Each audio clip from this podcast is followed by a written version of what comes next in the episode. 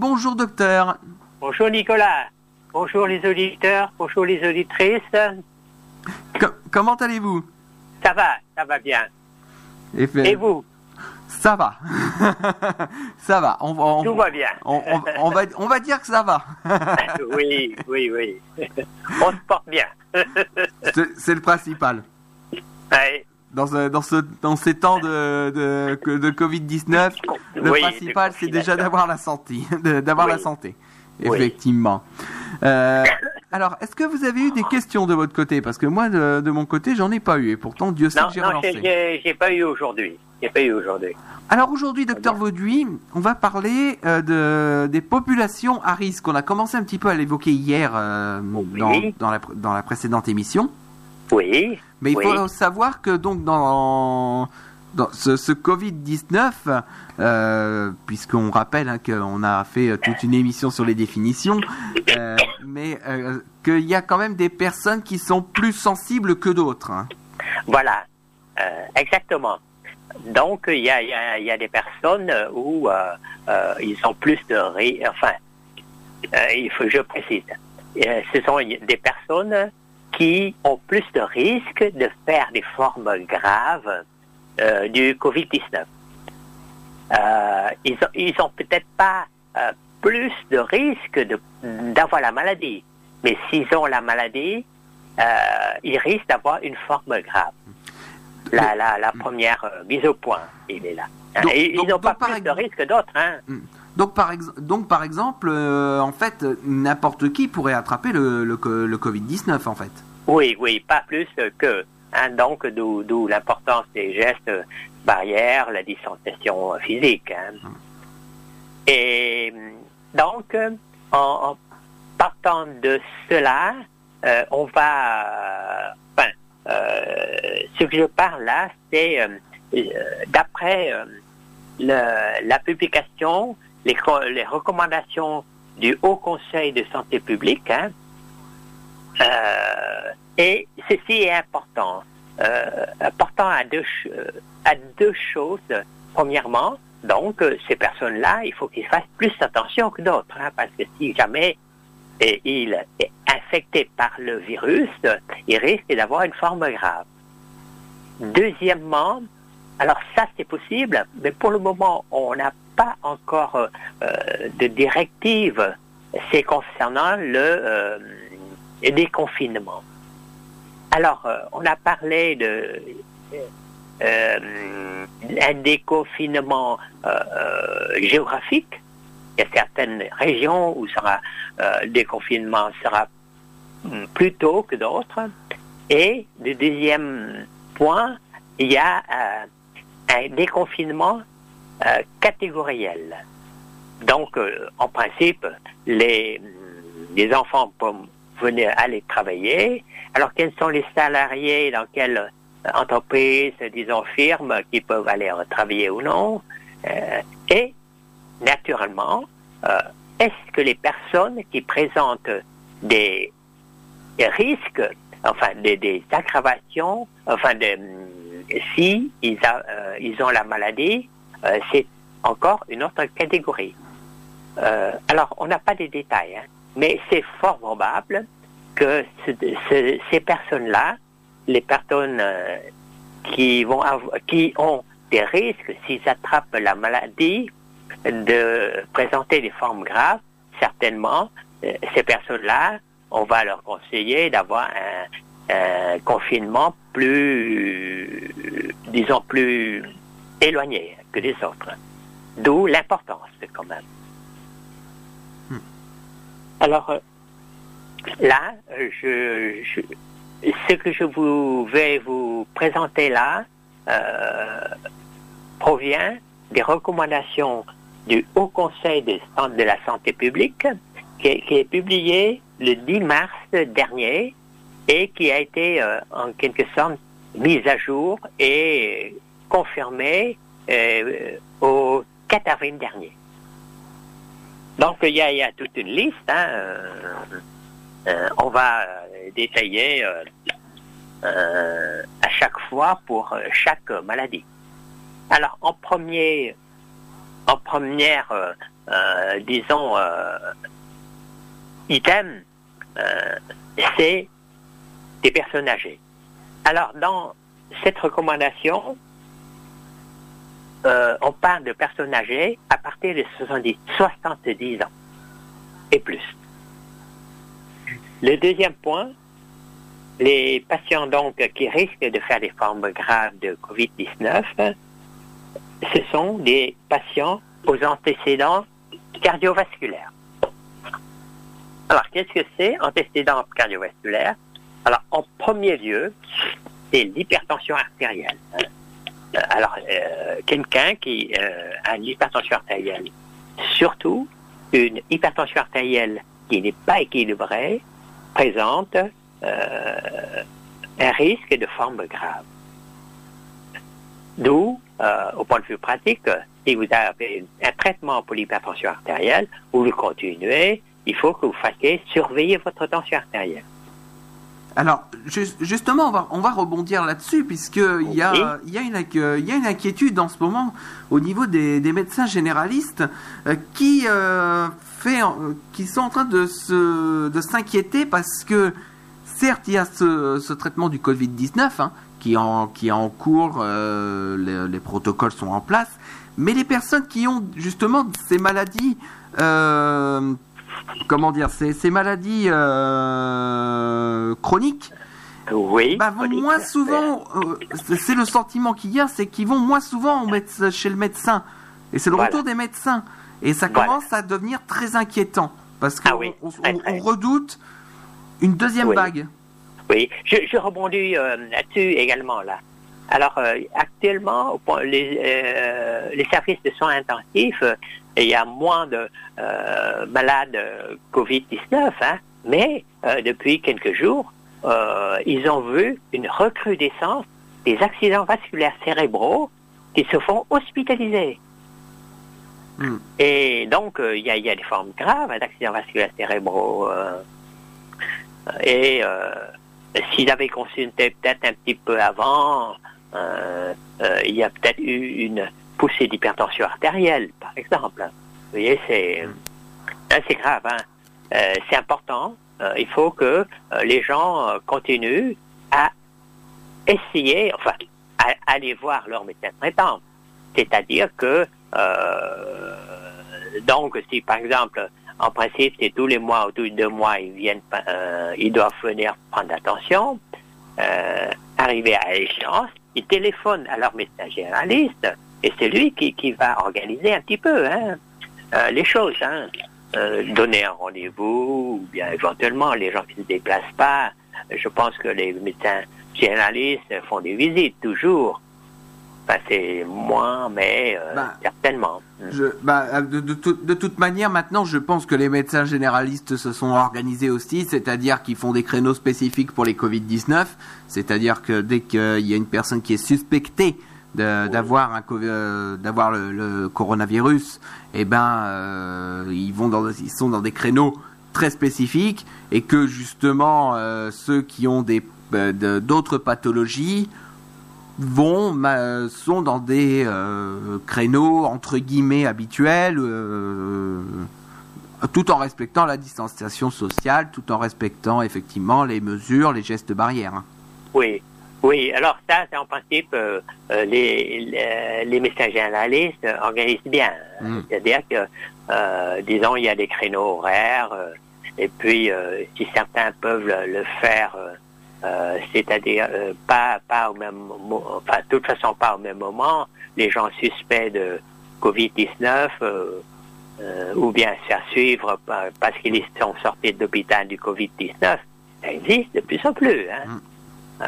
D'avoir des créneaux horaires différents, éventuellement dans certains cabinets où il y a des, des, des scènes euh, d'attente euh, différents également. Par exemple, dans, dans les, les, les, les, groupes de médecins où il y a plusieurs euh, scènes d'attente, et je pense qu'ils ont prévu hein, nos, nos médecins généralistes de tout ça.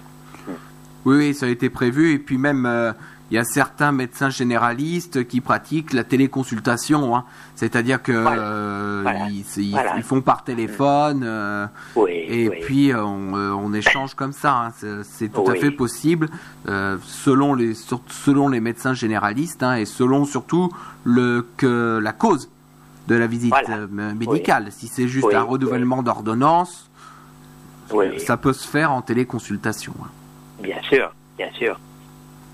Alors, euh, vous voyez, euh, euh, nos médecins prennent des, téléconsultations, si vous avez n'importe quel problème, vous pouvez leur téléphoner déjà. Mm. Oui, oui. Donc, il faut faire prendre l'attention. Hein.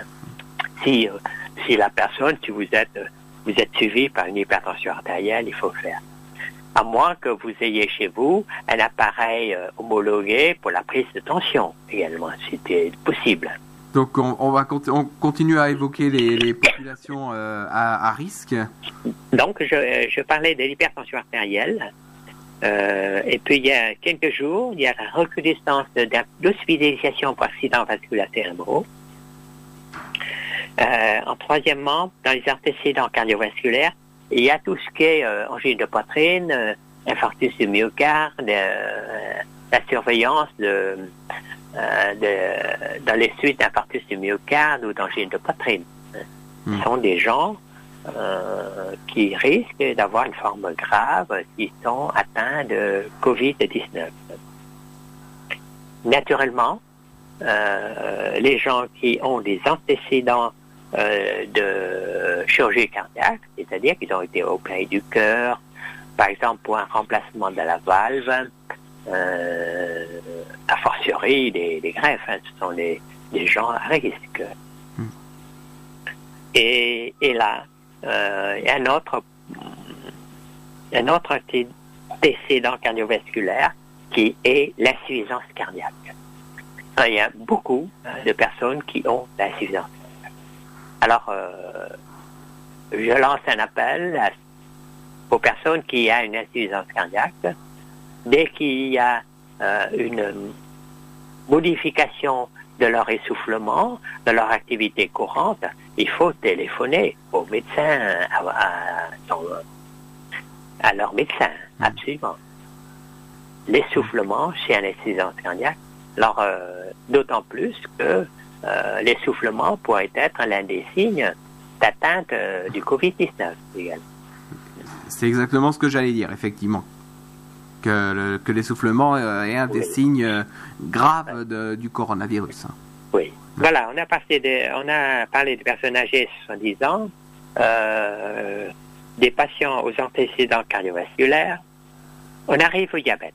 Les gens qui ont le diabète, naturellement, toutes les personnes qui ont un diabète, qui soient sous insuline ou qui n'est pas sous insuline, qui présentent euh, un déséquilibre de leur diabète, euh, euh, ben, il faut aller voir, enfin, essayer de contacter le plus tôt possible le médecin.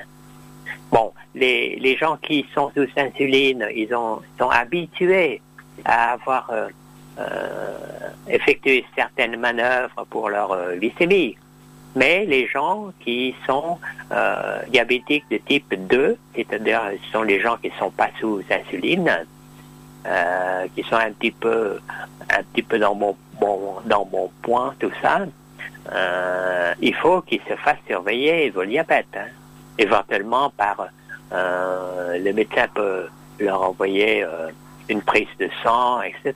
Il ne faut pas hésiter. Il ne faut hmm. pas que leur diabète soit déséquilibré. Quatrièmement, on arrive aux maladies chroniques respiratoires. Alors les gens asthmatiques, les bronchos, les bronchites chroniques, naturellement, la mucoviscidose euh, font partie euh, des maladies qui présentent, qui, qui pourraient euh, présenter des formes graves qui sont atteints de Covid-19. Cinquièmement, on arrive à l'insuffisance rénale chronique. Alors, euh, euh, ça, euh, les gens qui sont dialysés, bon, ils continuent, hein, ça c'est une nécessité absolue. Mais les gens qui sont en insuffisance rénale pour une raison quelconque, il faut se faire surveiller. Hein. Actuellement, euh, il faut faire des prises de sang, éventuellement, de toute façon, il faut téléphoner. Par exemple, si euh, pour les insuffisants rénaux, ils ont un rendez-vous pour de médecins tous les mois ou tous les deux mois, à échéance, il faut qu'il téléphone à son médecin pour euh, le dire, voilà, il va bien, est-ce qu'il faut faire des prises de sang ou non. Voilà, je, rentre toujours euh, euh, dans la à ce que vous avez dit, hein, que c'est que les gens ne se font plus surveiller hmm. pour une raison, de multiples raisons, ils vont plus chez le médecin. Il faut aller voir son médecin traitant comme d'habitude, à des fréquences régulières pour les personnes qui ont des maladies euh, chroniques, disons. Et on arrive aux personnes euh, qui sont cancéreuses, qui ont eu un cancer ou qui a un cancer en traitement de cancer actuellement. Euh, les deux hypothèses sont un peu différentes. Hein. parce que actuellement on guérit énormément de cancers et certaines personnes euh, sont, on peut dire, sont guéris. Alors ces personnes-là, euh, s'ils ne prennent pas des médicaments de long cours pour, euh, pour leur guérison de cancer, ils ne présentent pas plus de risques que d'autres personnes.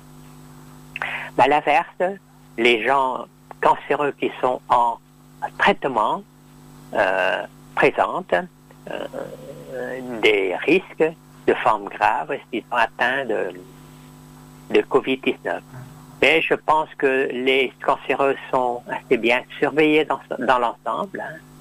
Euh, s'ils ont un traitement, ils ont un traitement à suivre. Euh, je ne pense pas qu'ils euh, vont arrêter leur traitement pour le cancer.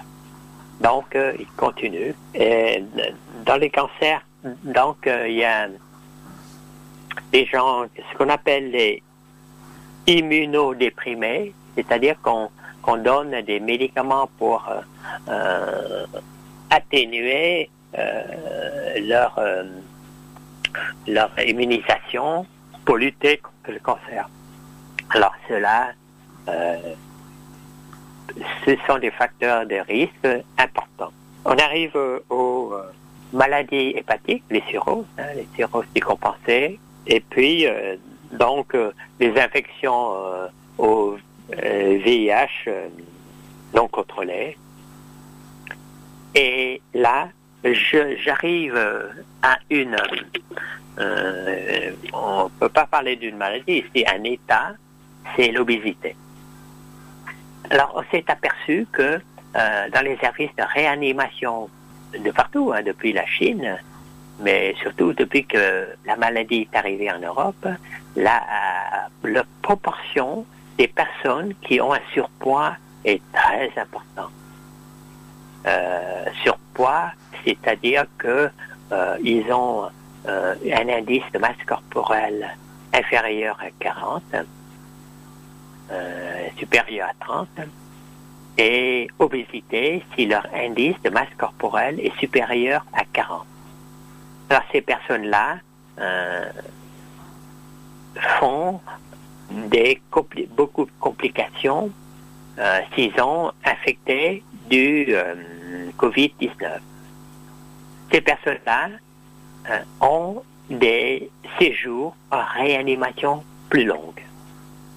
Mais, et ça il faut le dire, mais les réanimateurs le sentent, mais on n'a pas encore des publications euh, très, très élaboré encore, mais ces personnes-là ne présentent pas plus de risques de décès que les autres en réanimation. C'est une information à prendre euh, avec des précautions parce que tout n'est pas fini. Tout n'est pas colligé. Mm. Mais il semble que euh, si leur séjour en réanimation, je parle des obèses, sont plus longues que les autres, euh, ils ne présentent pas en pourcentage plus de décès. C'est quand même une bonne chose. Mais rien n'empêche qu'il ne faut pas euh, avoir du surpoids. Il faut se méfier. Oui, et puis ça, de toute manière, on a eu l'occasion d'en parler hein, dans les précédentes émissions du Club Cœur et Santé. Hein, euh, Oui. euh, comment euh, éviter le surpoids avec l'activité physique régulière. Hein, même si, bon, là, l'ac- l'activité physique régulière, on peut plus le faire dehors, mais on peut très bien le faire à la maison. Hein. Ah oui, absolument. Hein, absolument. On fait à la maison. euh, si, si on n'a pas de machine à vélo à domicile ou un rame à domicile, on peut faire euh, avec euh, des tas de choses. Et puis, d'ailleurs, sur Internet, hein, Mhm. vous cliquez là-dessus, vous avez plein de programmes. Suivre. Ah oui, oui. Sur, sur Internet, il y a des programmes. Et puis même, tout simplement, en faisant les tâches ménagères, on fait, sans le savoir, on fait un peu de sport. Hein, quand on passe le balai ou quand on, on étend le linge ou quand on fait la vaisselle, on fait toujours un peu Voilà. d'activité physique. Hein, c'est toujours mieux que Voilà. rien. Voilà, il faut bouger. Mm, c'est toujours mieux que rien. bien sûr, bien sûr. Donc, euh, Euh, depuis quelques jours, on parle beaucoup euh, concernant le tabac et la maladie, le Covid-19. Hmm. Euh, si vous avez des questions, ben, posez-les. Je vais vous répondre concernant le tabac et le Covid-19. oui, parce qu'il y a des, il y a, effectivement, il y a des questions qui sont en train de se poser. Euh, Est-ce que la nicotine transmet le Covid-19? Euh, Est-ce que la fumée de cigarette transmet le Covid-19? Exactement. Donc, euh, Exactement. Donc si vous avez des questions là-dessus, n'hésitez pas à les poser sans difficulté. Eh ben, docteur Vauduit, en tout cas, moi je vais vous remercier d'avoir été avec nous encore aujourd'hui. Merci beaucoup, docteur Vauduit. On vous souhaite une agréable journée. Agréable journée à vous. Prenez soin de vous. Merci. À demain, Nicolas. Au revoir.